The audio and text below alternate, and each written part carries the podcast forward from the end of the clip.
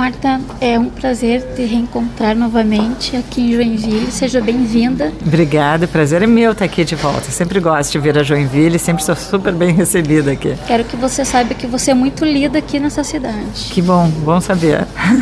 Principalmente pela juventude que sempre te lê em sala de aula. Melhor ainda, adoro formar novos leitores.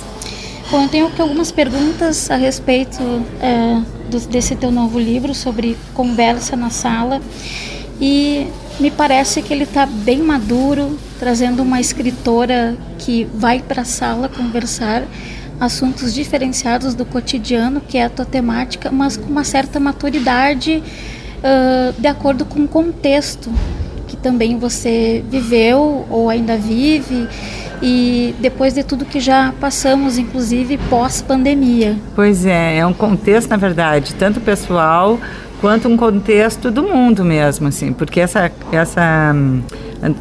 coletânea, ela reúne textos desde 2018 até o início desse ano de 2023.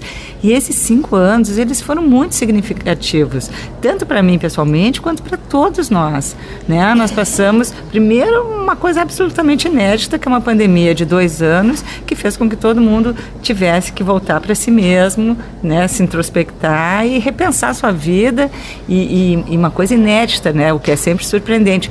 Tirando, né, ainda tem toda a tristeza, óbvio, que foi uma tragédia para muitas famílias e tudo mais, mas tem também o lado pessoal, né, de a gente pensar, e agora? Que novo mundo é esse que vem, né, que está à nossa espera?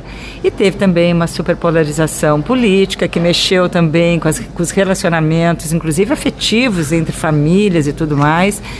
E, enfim, e aí na questão pessoal, eu fiz 60 anos, que mesmo que é uma bobagem a gente falar isso hoje, né, nós estamos todos combatendo o etarismo, não importa se tu tem 30, 40, 50, 60, 70, mas não dá para negar que é um marco, que é uma virada de chave, a gente entra na chamada terceira idade, sabe que por melhor que esteja de saúde, de cabeça, é um tempo que encurta a tua frente, então isso faz com que a gente reflita, faça balanços. Então acho que assim, nesse caldeirão todo surgiu Conversa na Sala, que, claro, traz ainda o mesmo tipo de texto que eu trazia antes, sobre relações humanas e relações amorosas, mas também uma reflexão um pouquinho mais profunda sobre nossa relação com tecnologia, nossa relação com finitude, tudo isso que faz com que a gente tenha uma vida mais rica. Marta, além da própria Marta que conversa contigo, né, na tua escrita, quem você leva para a sala para conversar? Eu levo realmente muito eu mesma, mas eu levo outros autores, sabe? Agora falando metaforicamente, não estou falando só, né, fisicamente. Sim. Mesmo, dentro da minha casa. Dentro da minha casa eu converso com o namorado, converso com filhos, converso com amigos, mas de uma forma mais ampla eu converso muito com outros autores, com outros jornalistas, com filósofos, com todo mundo que ajuda a ampliar meu conhecimento sobre o mundo. Isso é uma fome que eu tenho inesgotável, insaciável. Eu quero sempre saber mais, conhecer mais e acompanhar as mudanças do mundo, porque nada é estático, nada é permanente, né? Hoje a gente conhece uma coisa, amanhã isso já mudou. Então eu acho muito importante que a gente cria uma turma, entre aspas, de pessoas que nos ajudem a abrir a cabeça sempre, porque a tendência é a gente fechar a cabeça, porque todo mundo tem medo de mudança e prefere ficar com aquilo que já conhece, medo de ser desafiado, e eu acho ao contrário, a gente não tem que ter medo de ser desafiado, e para se desafiar precisa estar cercado de pessoas que pensam. Marta, você sempre divulga os livros que lê nas suas redes sociais, né? Ah, sim, eu tenho feito isso. Então, o que você está lendo agora? Eu estou lendo uma autora que eu não conhecia, que se chama Vivian Gornick. Eu estou apaixonada por ela. Eu li recentemente A Mulher Singular e agora estou lendo Afetos Ferozes. Até trouxe para Joinville o livro comigo. Não consegui ainda tempo para ler. Vou ver se agora, antes de dormir, eu leio umas paginazinhas, que eu sempre gosto de ler algumas páginas por dia, pelo menos.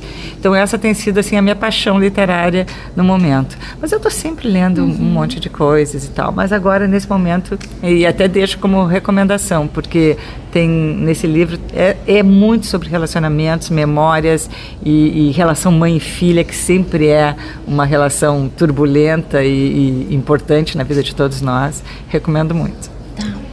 Marta, você tem agora, nos últimos tempos, encontrado com escritores também, pessoas que querem escrever em seus cursos de escrita. Isso. Como é que tem sido esses encontros com quem deseja escrever crônicas? Olha, eu não chego a ter um encontro presencial, eu gravei realmente uma masterclass, são 30 aulas online, que na verdade não é aula, porque eu nem gosto de usar o termo aula, porque eu não sou uma professora, mas onde eu dou dicas, né, de como é que foi minha carreira e dicas para as pessoas que querem escrever crônicas e tal.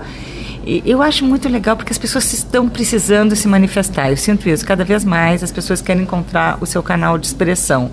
E a literatura costuma ser a primeira a se pensar, né, em como que eu vou me expressar, porque, assim, grosso modo, todo mundo que é alfabetizado tem condição de escrever.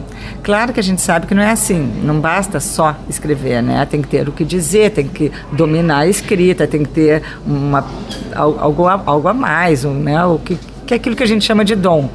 Mas a gente só vai saber se tem ou não tem praticando. Então eu acho muito bom, eu acho que as pessoas todas deveriam escrever, independente se isso vai virar uma profissão, se não vai virar uma profissão, um meio de vida, escrever para si mesmo, para dar uma oxigenada naquilo que a gente traz dentro da gente de uma forma ainda tão nebulosa. Então, para finalizar, que dica você dá para quem está começando a escrever crônicas e como você vê essa sua passagem em Joinville?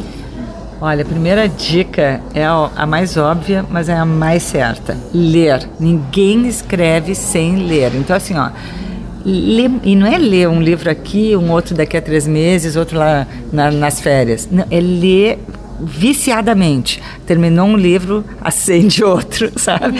É, o tempo inteiro, ler autores diversos, gêneros diversos, porque é assim que a gente aprende. A gente aprende a escrever lendo. De preferência, lendo bons autores, sabe? Lendo... Claro, a gente tem que ler também aqueles autores que falam diretamente com a gente, para que a gente mantenha um interesse na leitura.